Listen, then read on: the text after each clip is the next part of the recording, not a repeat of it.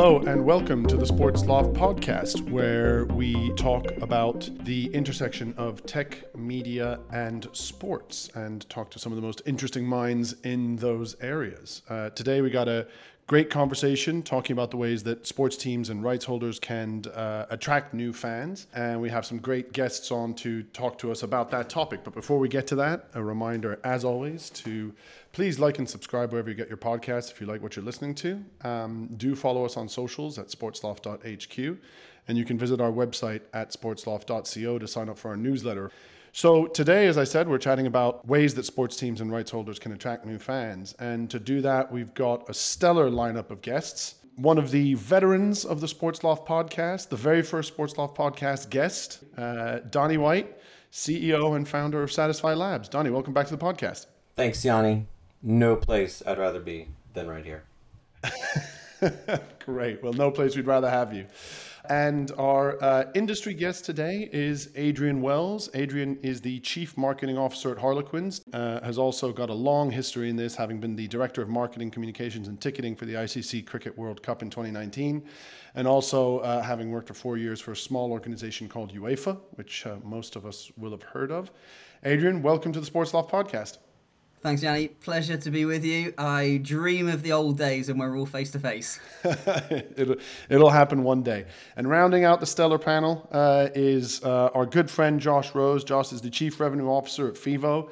And sporting the, for those of you who are going to tune in to see the clip, sporting the most natural backdrop I've seen in a while. Some beautiful ivy crawling up that wall. Josh, welcome to the podcast.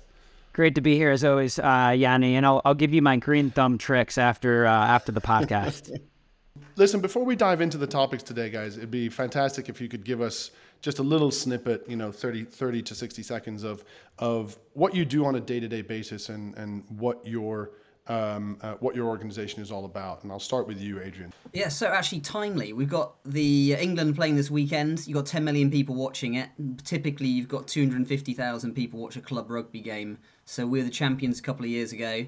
My job really is to elevate us into national and international conscience, and then to monetize it, grow our pool of supporters, sell our tickets, season tickets, database, and commercialize it. But do it in a really genuine way and sort of leverage the fan power and passion of club rugby. And I can definitely tell you that you've got two new fans in these guys, because the last time we did this, they were Googling the Harlequins website and they were actually falling in love with the colors and the jerseys. So we'll definitely be getting some orders in from there. Donnie, tell us a little bit about yourself and about Satisfi Labs. Satisfi is a conversational AI company. We deploy a team of AI assistants to help fans get their questions answered and lead them or execute transactions in chat. We have about 440 customers now, about 200 clubs, and Premiership Rugby is one of my favorite use cases because I still keep asking what happens in a scrum, and nobody can articulate this to me in an easy way. Very excited that pushing into the UK has been fun, but we're also doing a lot of work with ChatGPT right now. So as we push into that category, it's been a super fun time for us. Awesome. Thank you very much. And Josh, please tell us a little bit about yourself and what you do with Fevo. Yeah, happy to. Fevo is a socially enabled shopping software. We are a B2B solution. So, we go to Harlequins as an example, and we'll integrate our software with the ticketing system or with the e-commerce system or all of the above. And really what we do is we make it super easy for customers to engage in products, buying tickets, buying merchandise, things like that, and then ultimately invite their friends to engage as well. Live events, as we know, it's something that we do with other people. We go with family, we go with friends. It's literally a social product. So the idea is you need a digital social mechanism to, gather your groups and go with your friends and engage with those products together. I'm the CRO for the company, so clients, revenue, partnerships. We have about 750 clients in the States that we support, and we're just now starting to push into the UK market as well. So today we'll be discussing how teams and rights holders can attract new fans, but also the marketing of big one-off events, which is a way that rights holders try to use to get new fans. You know, you think about Premier League club tours, you think about platforms such as All-Star Games, you think about the Premier League having thought about the 39th game internationally as a way of doing that. And you guys will all have unique perspectives on this topic. So, for example, recently, Adrian, you guys, Harlequins had a Big 14 game at Twickenham, and you can give a little bit of a description of what the Big 14 is for anybody who's not familiar with that. Walk us through just the thought process behind why you want to push beyond the ticketing revenue to go to a bigger venue. But that also engenders a lot of challenges in terms of communication with the fan base, selling the extra tickets, et cetera, et cetera. What's the thought process behind it? Why do you go for those big sort of one-off events? Yeah, so a typical club rugby venue is about 15,000 in this country, so not particularly big, but most of the teams struggle to fill that out. Twickenham Stadium is 82,000, so the jump for us, we've got like 9,000 season ticket holders, so we've got a core of rugby fans. The jump to get to 82,000 on an annual event that we've built up since 2008 is a huge one. And it started off with a community drive. Like, how can we engage our community to come and get involved in their local club? And so tickets were super cheap, £10, come along and get into the home of English rugby. It was just across the road. Literally, the players do a walk over to the stadium. And since then, we've built it up. And today, it's the biggest annual event in the world in club rugby. And it's become a sort of spiritual home is around the festive period between Christmas and New Year. So we've made it quite a cultural moment in a calendar where we're typically the biggest sporting event in that period in the country. So we've tapped into a couple of things there. One is timing. Two is sort of history and culture building up. It's friends, groups, reunions, and that moment when you kind of got sick of the in-laws. You've had your Christmas with them and you want to get out and see your mates and your family, have a few beers and watch some live sport. So actually, we had a real life case this year of unpicking the real data from it, because we got moved. The RMT, the train strikes, meant at the very, very last moment we had to move our event from its Christmas period into March. And so we lost all of those festive reunions. And so we went from 72,000 tickets sold down to 38,000. So we've begun to understand what core rugby versus big event fans are. So for us, it's a chance to elevate ourselves. We get on national TV, sometimes international, these moments. We integrate an entertainment act. We had Faithless performing live DJ set. It was incredible this week. We've got another version now in the summer with Kaiser Chiefs. We've had the likes of Pete Tong playing and Craig David.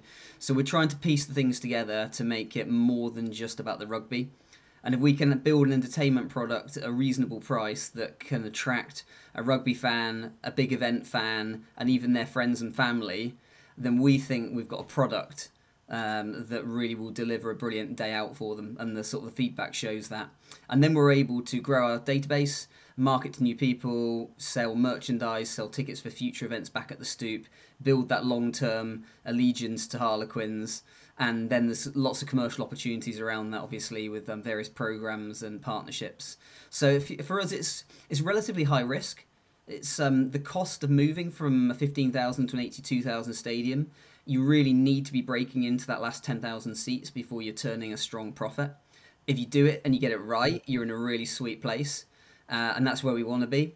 But it's really hard work on relatively very limited budgets, with the consideration that all clubs in the league now are making reasonable to significant losses, including ourselves. So it's been... yeah, a bit of a labour of love, and over the Christmas the move made it a particular challenge, but we feel it's the only way to grow our club and our sport is to build that property of entertainment and its visibility and a wider fan base. Josh, Adrian picks out some really interesting points there, which are actually particularly relevant to you guys as well as the social cart, right? About friends coming and expanding that group and being able to make it a social experience. When you guys approach rights holders to offer them Fevo services and then see the actual product in application, what is the difference between the profile and the way that sales work from your traditional regularly scheduled games, whether it's the 81 home games in Major League Baseball or the 41 home games in the NBA or whatever it is, versus these one-off big events that that sometimes are sellouts like the Super Bowl, but sometimes need that extra push if it's a different kind of platform like Adrian was just describing. Totally. I think the differentiation between the two different types of one-off events is super important here, right? If you're the Super Bowl or you're MLB coming to London, if you're F1, it's a very different business use case. So those partners, for the most part, aren't really focused on selling tickets and actually getting people into the building. They're focused on yield. Like, it's a scarcity asset. So at the end of the day, like, they're going to sell the tickets and they're going to, you know, monetize quite well. It's just about how do you maximize yield and how do you leverage scarcity, right? For the other events, like, I love what Adrian's doing by taking the risk and moving it up to the bigger building. Really there, the opportunity is, and the need is to ultimately sell tickets, but it's about brand building and it's about giving people a chance to taste a new product that they might not have, you know, had access to before, right? Adrian kind of nailed it. They have 15,000 season ticket holders. So this is a chance to basically triple or quadruple the amount of people that could go to a Quins match, right? And that ends up being, you know, data and a new fan that you can engage for future product selling, as kind of Adrian alluded to, right? So, yeah, like Fevo, how do we participate in those events? I mean, we give the clubs and the stakeholders a mechanism to get those social groups going to the match, right? Kind of what Adrian alluded to, like, how do I easily just go, invite my friends, gather a big group, you know, how do we all get our beers together, all have a good time? Today, that process happens anyway. It's just pretty convoluted. So I think being able to wrap like the ticket, the digital communication, the sitting together all kind of natively is a big value add to the fan. And what it does is it really complements, you know, what Adrian was talking about, right? Like, how do I sell tickets? How do I get more people into my building and ultimately experiencing my product? So I think the cool thing about these big one-off events that you actually have to really market and like really invest in how to sell tickets and how to get people in the building. You know, the dividends there, you have a ton of new audience that hopefully have a great experience and ultimately will engage with your products later on. And Adrian, you touched on this earlier, right? You talked about the fact that actually you need to be getting into those last 10,000 seats in order to be breaking even. And that's not just the rental of the venue. It's, you know, everything else that goes around it as well, right? The performers, the stuff like that. How important is it to layer all of that on and sort of be able to market it and talk about it in order to get people engaged with that? Specifically thinking about if they were to then come to the Stoop, which is your traditional home, again, just across the road from Twickenham Stadium, but, you know, the traditional home, the experience might be quite different to what they experience in the big game. How important is it to layer all of that stuff on top in order to sell those tickets, but then to also provide an experience that's different than the usual experience? Definitely. So we had to build a base first, and people can understand what they're going to get at the Stoop. So we invest in fireworks at most of our games and big screens, and, you know, match day sports presentation. We've sort of doubled our output at every home game now to make sure that there's a base level of expectation.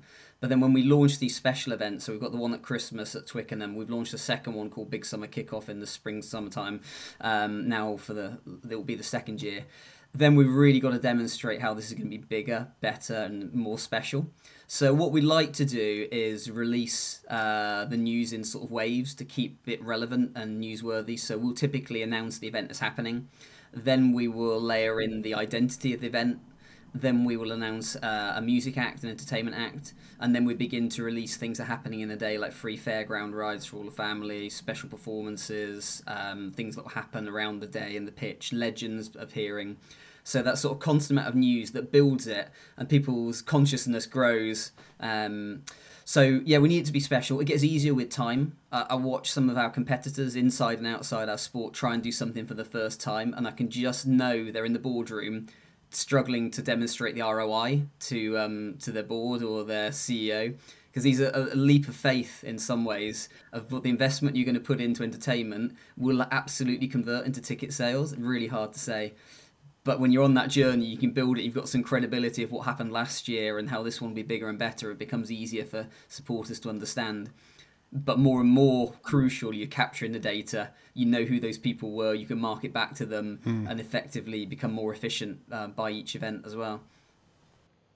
And Donnie, how much of a pain are these big one-off events compared to sort of the regular events where you can import the data and, you know, sort of thinking about it from Satisfi's perspective, right? You guys import data, you have a conversational AI tool that's trained over 41 games in the NBA or, you know, as I said, 81 games in Major League Baseball, and you answer the same questions over and over again. For these kinds of events where it's like one-off, how complicated, how much of a pain is it to be able to deliver that and make sure that you're getting the right service to the fans and the new fans who then obviously you want to provide a great service for in order to convert into long-standing fans? Yeah, the cool part about the technology is it's designed to learn from all locations and all experiences and put them into one larger intelligence. So the Super Bowl is a great example, college bowl games, minor league baseball, any activity that's occurred at any of the major or what's the word, non-major sports events in the last 4 years, we've seen it or trained on it. So a DJ, a music act, a zip line, a rock wall, fireworks, running the bases in baseball. So Adrian could bring the circus to a game, and which would probably be very appropriate, but we would have an understanding of that. What I think is fascinating is you do create a new data set when you understand the demand side. So a lot of data today is collected on the activation side, but sometimes people ask, well, are you doing this? Because they heard about it or saw it somewhere else. So it's fascinating to see people are like, what can my kids do so that I can go? Like, I'm going to the game match, I'm going to the event, but I need my kids to do something like climb a rock wall to get them tired out so I could actually enjoy my experience. I like how Adrian put it as an entertainment package, but there's no real pain for us unless you come up with something no one's ever seen, and then it takes about 20 minutes for us to train the machine. 20 minutes? Yeah, that's probably a long time. Wow. That's incredible technology on that front. And so, Adrian, walk us through a little bit what the output has been from this game. One of the things that I read, because it was a doubleheader, right? So it was a men's game and a women's game, and it was the, if I'm correct, it's the highest ever attended female club rugby match, which is obviously amazing, right? Great storytelling out of that. But what were kind of the outputs that you were targeting, and how many of those have happened over the years and happened this year in order to help progress your business? 2 or 3 sort of milestones that we try and achieve. Like, one is in ticket volume, so it's the biggest annual rugby event for men in the world and for women now that we've made it a double header. It was a world record for the women's attendance. We don't quite have the size of the stadium to reach that for the men. So there's a few ticketing goals that we try and hit, which then turn into a revenue and a data set, which are important to us. There's a huge brand piece in this as well. So this is typically the most watched game in the league all season.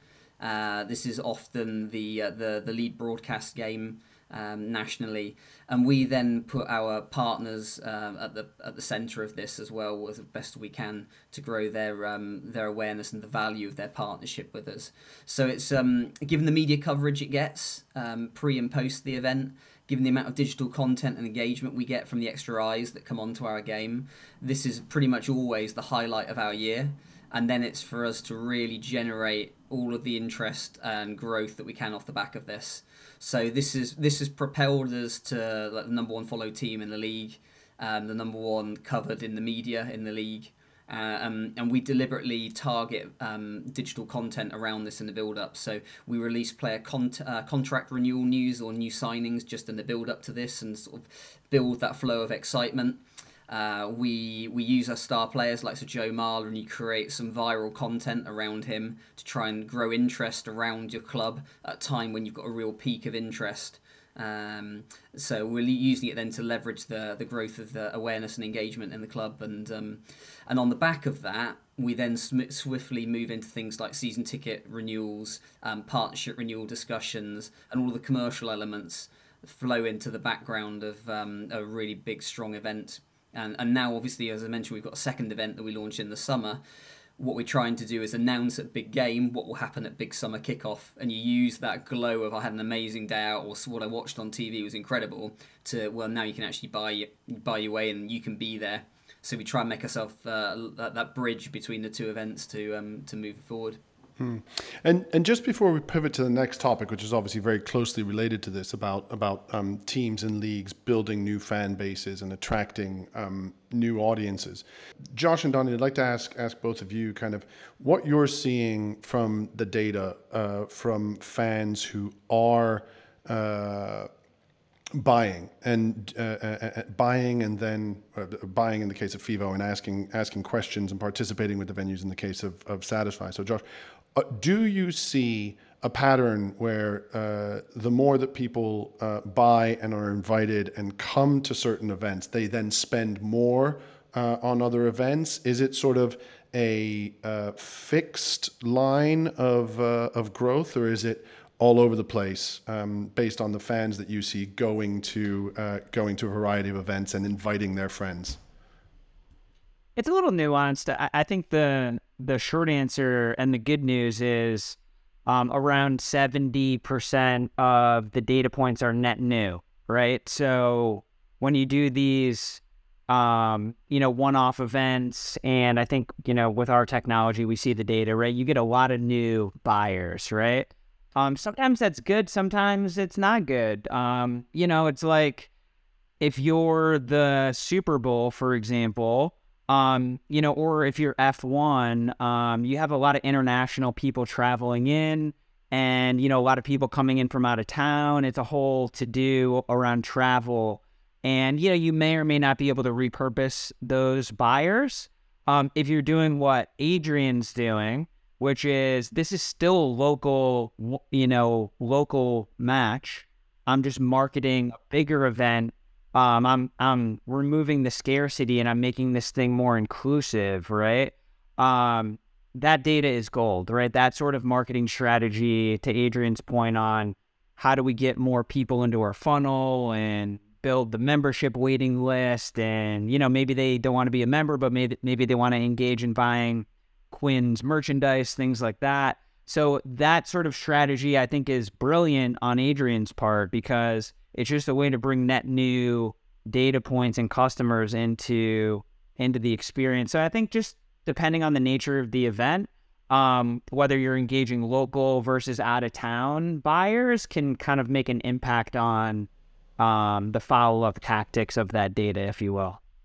And Donnie, do you guys see much of that in terms of the questions that people ask if they're sort of new customers and they come to experience something new? You can probably tell who are the people who haven't been before, right? Do you then see those same people start to come back more regularly, or do you see a lot of one-offs? To Josh's point, it depends. But yeah, what's fun is 65% of our questions are actually about ticketing. As far as like someone that has an issue at an event, it's like less than one, if that. Like, people don't use our tool for like help.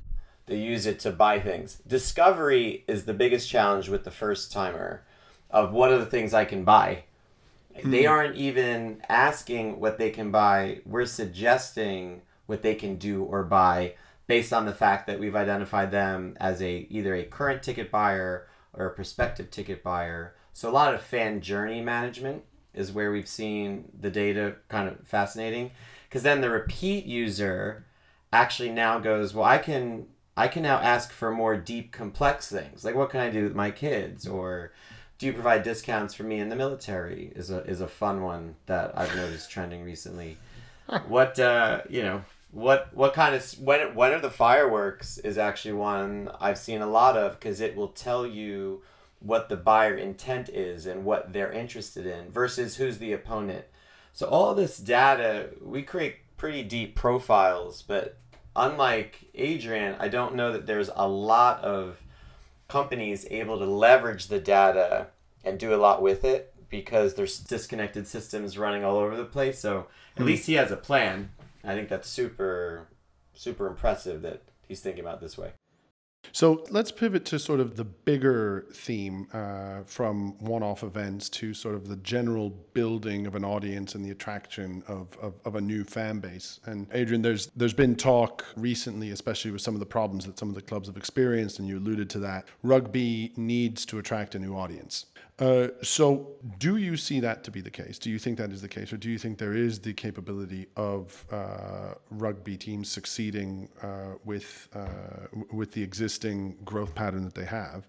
And if that is the case, what needs to be done to achieve that? So I think the only way for rugby to get out of the difficult position it's in now is to grow, and to grow quickly, because obviously it's not a sealed bubble. If you let things dwindle in this league, the players will just all leave and go abroad, and the broadcast rights then slip down, the sponsorship revenue goes down, and you end up in a really negative space. The only way here is to ensure you've got a really entertaining product, and actually, you know, the product we've got is incredibly competitive. I think with the statistics we look at makes it probably one of the closest sporting leagues in the world of any sport. But how do you translate that then into excitement that people really understand? And so for me, it's a visibility piece and it's an engagement piece. So like getting the right mix of the broadcast partnership of free-to-air and pay-per-view or an OTT platform. There's a model there for visibility.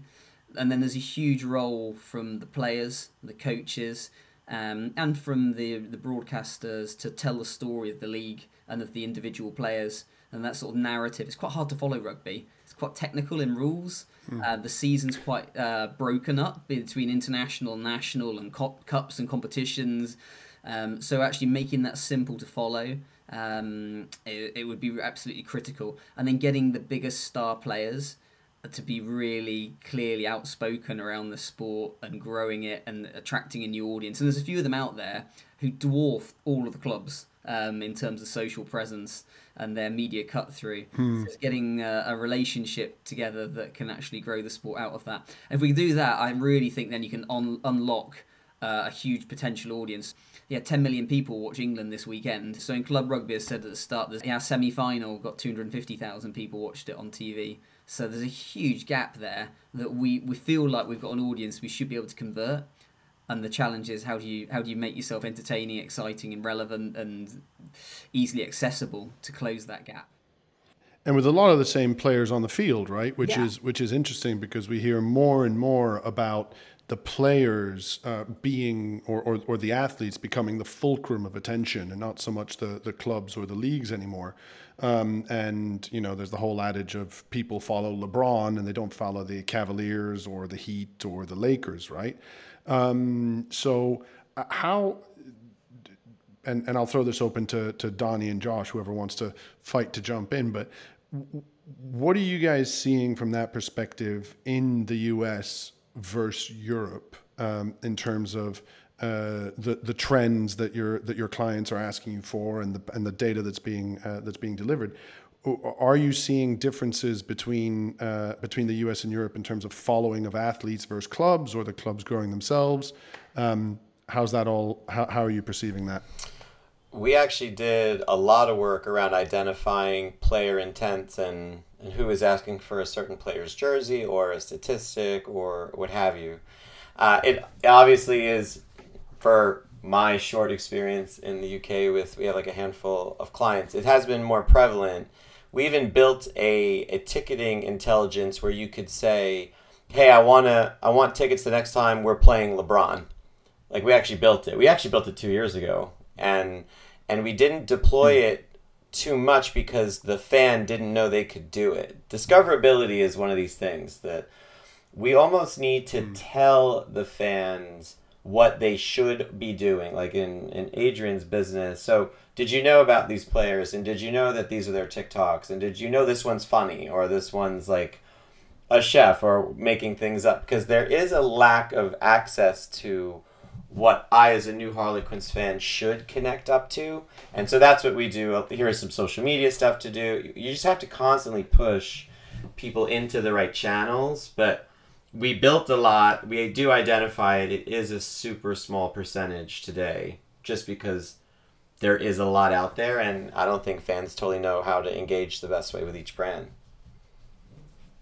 Yeah, I guess I would add and maybe digress for a minute back to the previous discussion about one-off events. So one-off events, you know, there's probably a lot of people listening who don't necessarily do one-off events, right? They have their season, they have their, you know, run-of-the-mill schedule, and that's it. I think the learning lesson here on engaging new audiences is, you know, a majority of the people who go to one-off events are new audience members, right? And I think one of the, you know, kind of challenges that I see just broadly in the industry is rights holders are very quick to just go cater to their members and the people who show up every single day. And, you know, that's great, and it'll work to a point short term. But I do think there needs to be the same strategy as a one-off event, even if it's not a one-off event, on how do I reach like new audience and net new consumer. So kind of to Donnie's point, some of that could be, I'm going to show up on your website, and how do I do discovery, and how do I find information, and is there technology there to make that super easy for me? In the case of Fevo, is it actually easy for me to buy tickets? Bring my family, bring my friends, shop, you know, and that whole kind of experience will create a first impression of a new audience member, and like it'll drive whether or not they come back. To Adrian's point, we have the match. Rugby is kind of confusing for new people. There's a lot of rules.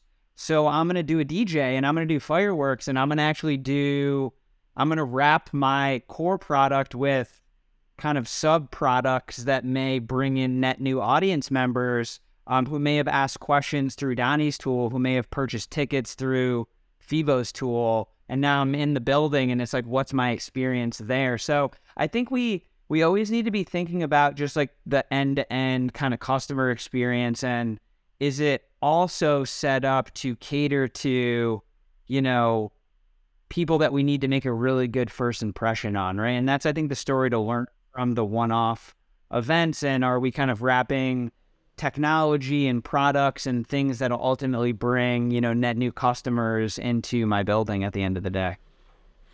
And so, Adrian, where are you going to forgive the term, where are you going to fish for these new audience members? Like, where do you see the biggest opportunity? So for us, I think we've still got that huge gap of rugby fans who are watching international but not watching national. We've got a group of people we're targeting through music, and be that through TikTok or Spotify. Around our entertainment act, we're beginning to find the sweet spot of the Harlequins and the act that we've got. So entertainment, big events, and rugby fans feel like the really relevant core audience to go after. And then you've got a series of sort of subgroups that are much smaller and micro-targeted around that, that we begin to target media towards and understand.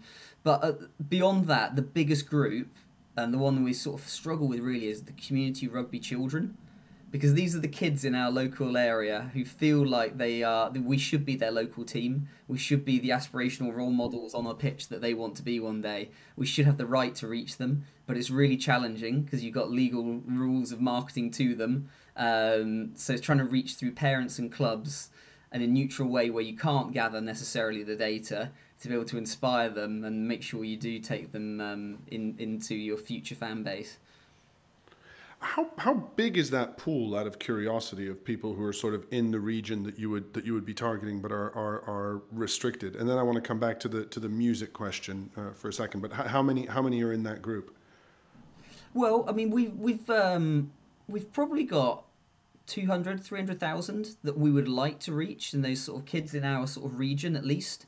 Depends how deep you go, but yeah, the age groups we look at, there's at least that number if we could reach them. And at the moment, we go in through about 70 club routes into a head contact and go out to them like that. So you've got 70 contacts instead of 200,000, but you're trying to inspire them all to come to it.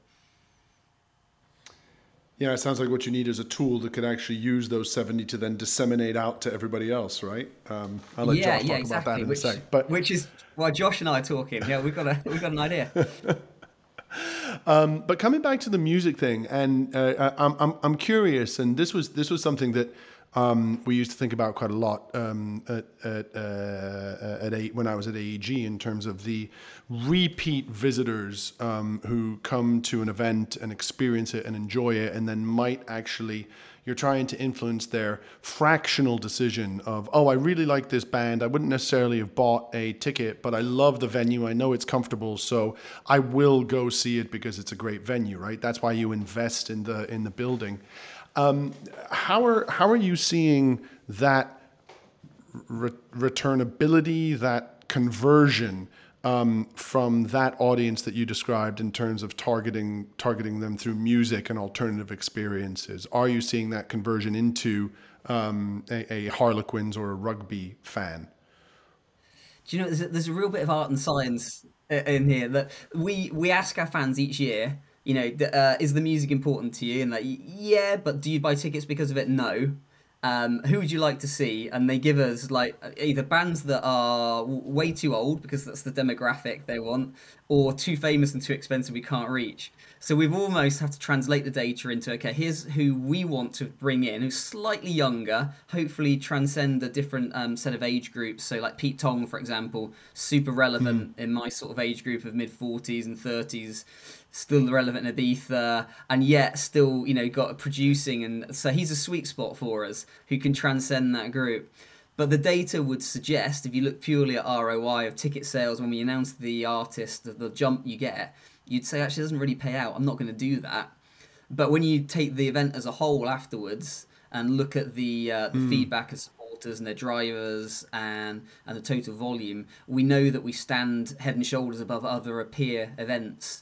So we feel like we have to invest in these things to be able to feel like we're the peak event.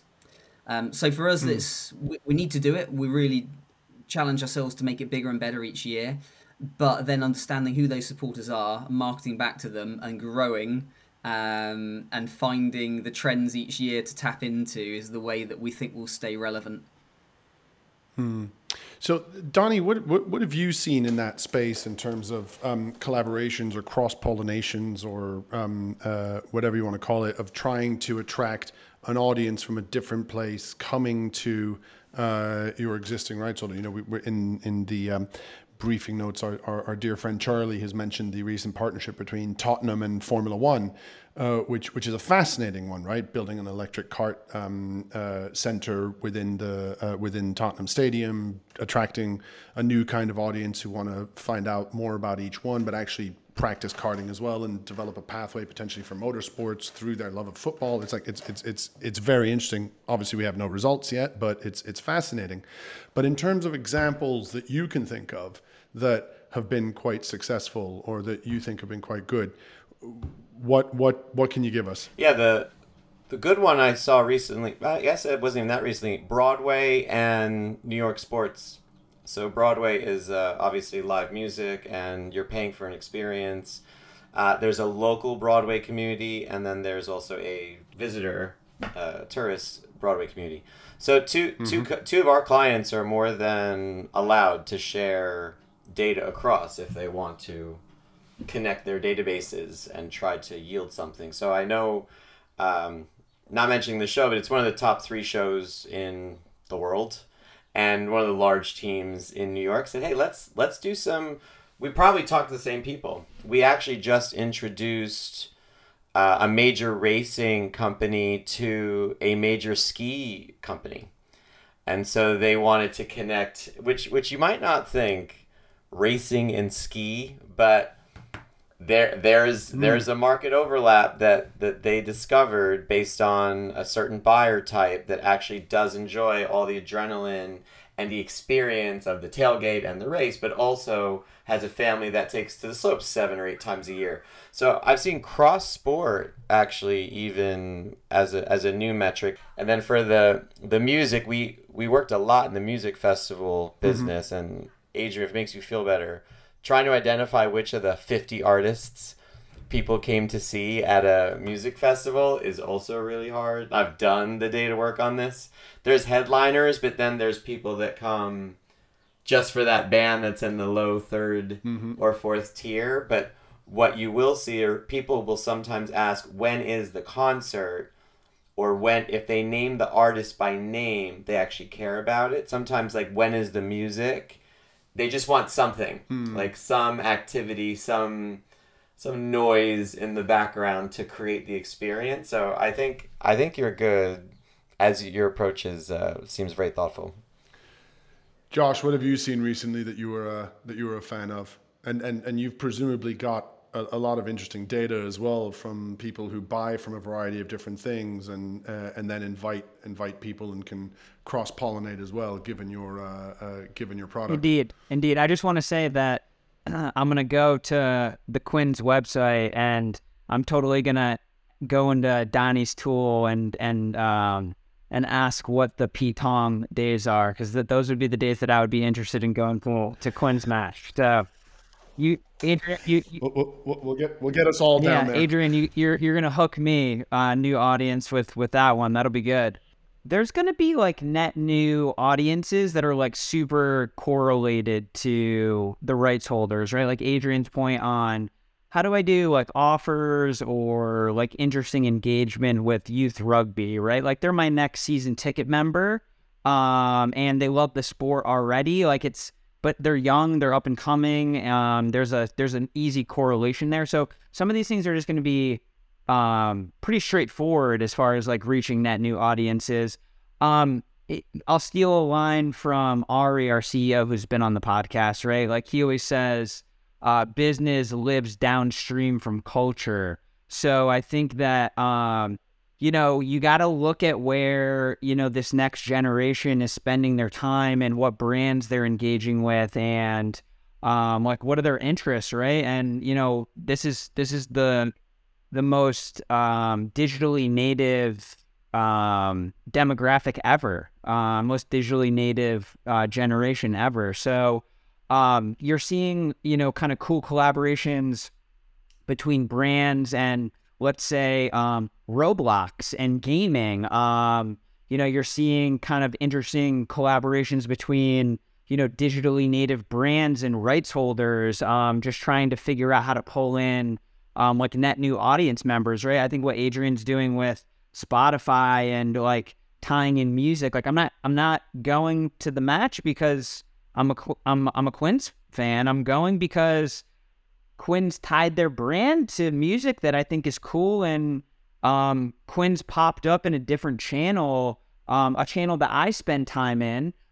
It might be a little bit non-traditional for Quins, but super smart strategy, right? It's aligning your brand where new audience members might be, and I think it's it's a super creative kind of way to align your brand with new culture and where kind of Gen Z is spending their time, right? So I think it's not a one size fits all. I think you got to do a lot of different experimentation, and that could be brand collaborations, that could be distribution channels, it could be partnerships, music, things like that. But I think the thesis there is you got to kind of do some discovery and be willing to take some risks and kind of put your brand into some what might seem like a counterintuitive channel, but it actually will draw in new audience members, right? So before we start moving to close the podcast with the traditional question of what was your favorite sports moment of the week, and sorry for not having briefed you guys on this one, but you guys are going to have to think on your feet. Quins have an iconic jersey or kit, depending on what you want to call it. It's one of the most beautiful things ever. What is your personal favorite jersey or kit of all time? And Adrian, you are not allowed to select Quins, so you have to choose something else. And I will start to get you guys thinking. The Big Country Vancouver Grizzlies expansion jerseys with the huge bear on them ripping the teal jersey and the meander, the black and white meander going out around the shorts. I don't think it's aged well. I will say this. It has not aged particularly well. You see that now and you're like, what is that? But I just remember seeing that when it first came out and just thinking, that is different and bold and strong and awesome. And that, for me, that's one of those that's right up there. I've got a throwback that I roll out on very rare occasions these days. But who's got one for me? The Minnesota Vikings did an alternate. They did an alternate white jersey, white pant this year, which was for a whiteout night. So the whole, it was a Christmas Eve, all white fans and all white uniforms, and it's here. So I'm in. I did see that. That did look good. I was going to go classic retro. I'm going Pelé, the Brazil gold and blue. Just iconic, simple, super sleek. The classic Diego Maradona Argentina one is one that I think is difficult to circumvent in this conversation as well. Josh? I'll answer it two ways. One is, I love the Yankees pinstripes, right? So, it's like the most iconic, I think, jersey out there. And, inevitably when I travel around the world, like you see like the Yankees pinstripes or like a Yankee hat everywhere. So that's always a good one. They're a great partner too. So I'll plug them. I also love the... Just the Miami Heat in the NBA, like their design team, like it's not one kit or one jersey. It's just like everything they put out is so on brand, like so Miami with like the pinks or the hot colors. And I'm a big fan. And I think they actually, if I'm not mistaken, I think they do the best from like a retail perspective in the NBA. And I think that goes to show you, like if you put the design work into the merch, like people want it. And by the way, great way to draw in a new audience member, like do something a little bit different and non-traditional, and people end up buying the swag, not because of the team, but because it looks cool, right? Well, the biggest example of that crossover is the famous Jay-Z line, right? I made the Yankee cat more famous than a Yankee can, music and culture crossing over. I'm not going to try to wrap that, by the way. Yanni. Awesome. So let's move to the final way we always close the podcast. Please give me. I hope there are no Man United fans on this, or Tottenham fans for that matter. I'm a Liverpool fan. I'm a big Liverpool fan. It was a great match. I suspect I know what yours will be then. So favorite sports moment of the past week, and Adrian, we'll start with you. Oh God, Donnie, I was actually going to go with that. Do you want to own it? No, I have another one. That wasn't it. Well, look, mine was because of what makes sports so magic. It is the Man United-Liverpool game, but the narrative was Man United are back. They've won the cup. They're actually might win the league now. They're in with a shout. That everybody was Liverpool are over. Yes, they're world champions. Do they even sack the manager? Bang, 7-0, to Liverpool. It just that's what makes sport special. You just got it. Each week feels very different and can swivel on a knife edge. It felt like a sea shift, didn't it? Donnie, if that's not it, what is it? Fernando Alonso getting podium at the first Grand Prix of the year with Aston Martin. I mean, if you followed the sport, I got into the sport from the Netflix a couple of years ago, like most people in America, and to follow his career and he be a driver who said, give me the car and I will get podium. First race, It boom. So I just love to see people call their shots like that, and I'm a big fan of him as a driver, so I was happy to see that. Great shout. Josh? My moment's off the field, off the court. The ticketing market in the U.S. is highly competitive, and I was very happy to see our friends at Ticketmaster win the Major League Soccer deal. I think that was a big validation of ticketing in the States and kind of who brings the really good technology there. So really happy to see Major League Soccer and Ticketmaster partnering. And actually, to wrap up and to the point of today's podcast, that's going to be a very interesting case study to see how they, the MLS, and obviously Apple TV with the new streaming deal are going to be able to dovetail around data and new audiences, cross-pollination of content and sport, and driving fans globally to that platform. So great shout on that. There's been a great chat. Thank you very much for joining us. Great to have you. You made an appearance on the podcast, Adrian, but hopefully we can have more soon. Thank you for joining us. Thank you. I loved it. Great to speak to you guys and love the examples, and looking forward to see you soon. Awesome. Donnie, thanks for joining us. Good to have you on. Thank you. And Insomnia is my favorite Faithless song, Adrian. So if he comes back, let me know.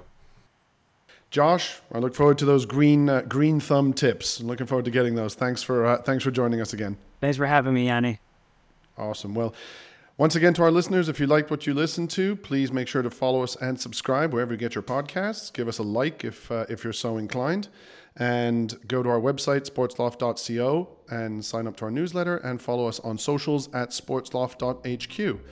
All that remains is for me to say another big thank you to our guests, Adrian Wells from Harlequins, Don White from Satisfi Labs, and Josh Rose from Fevo. And to say to you, the listeners, thank you very much, and we'll see you next time in the Sports Loft. Goodbye.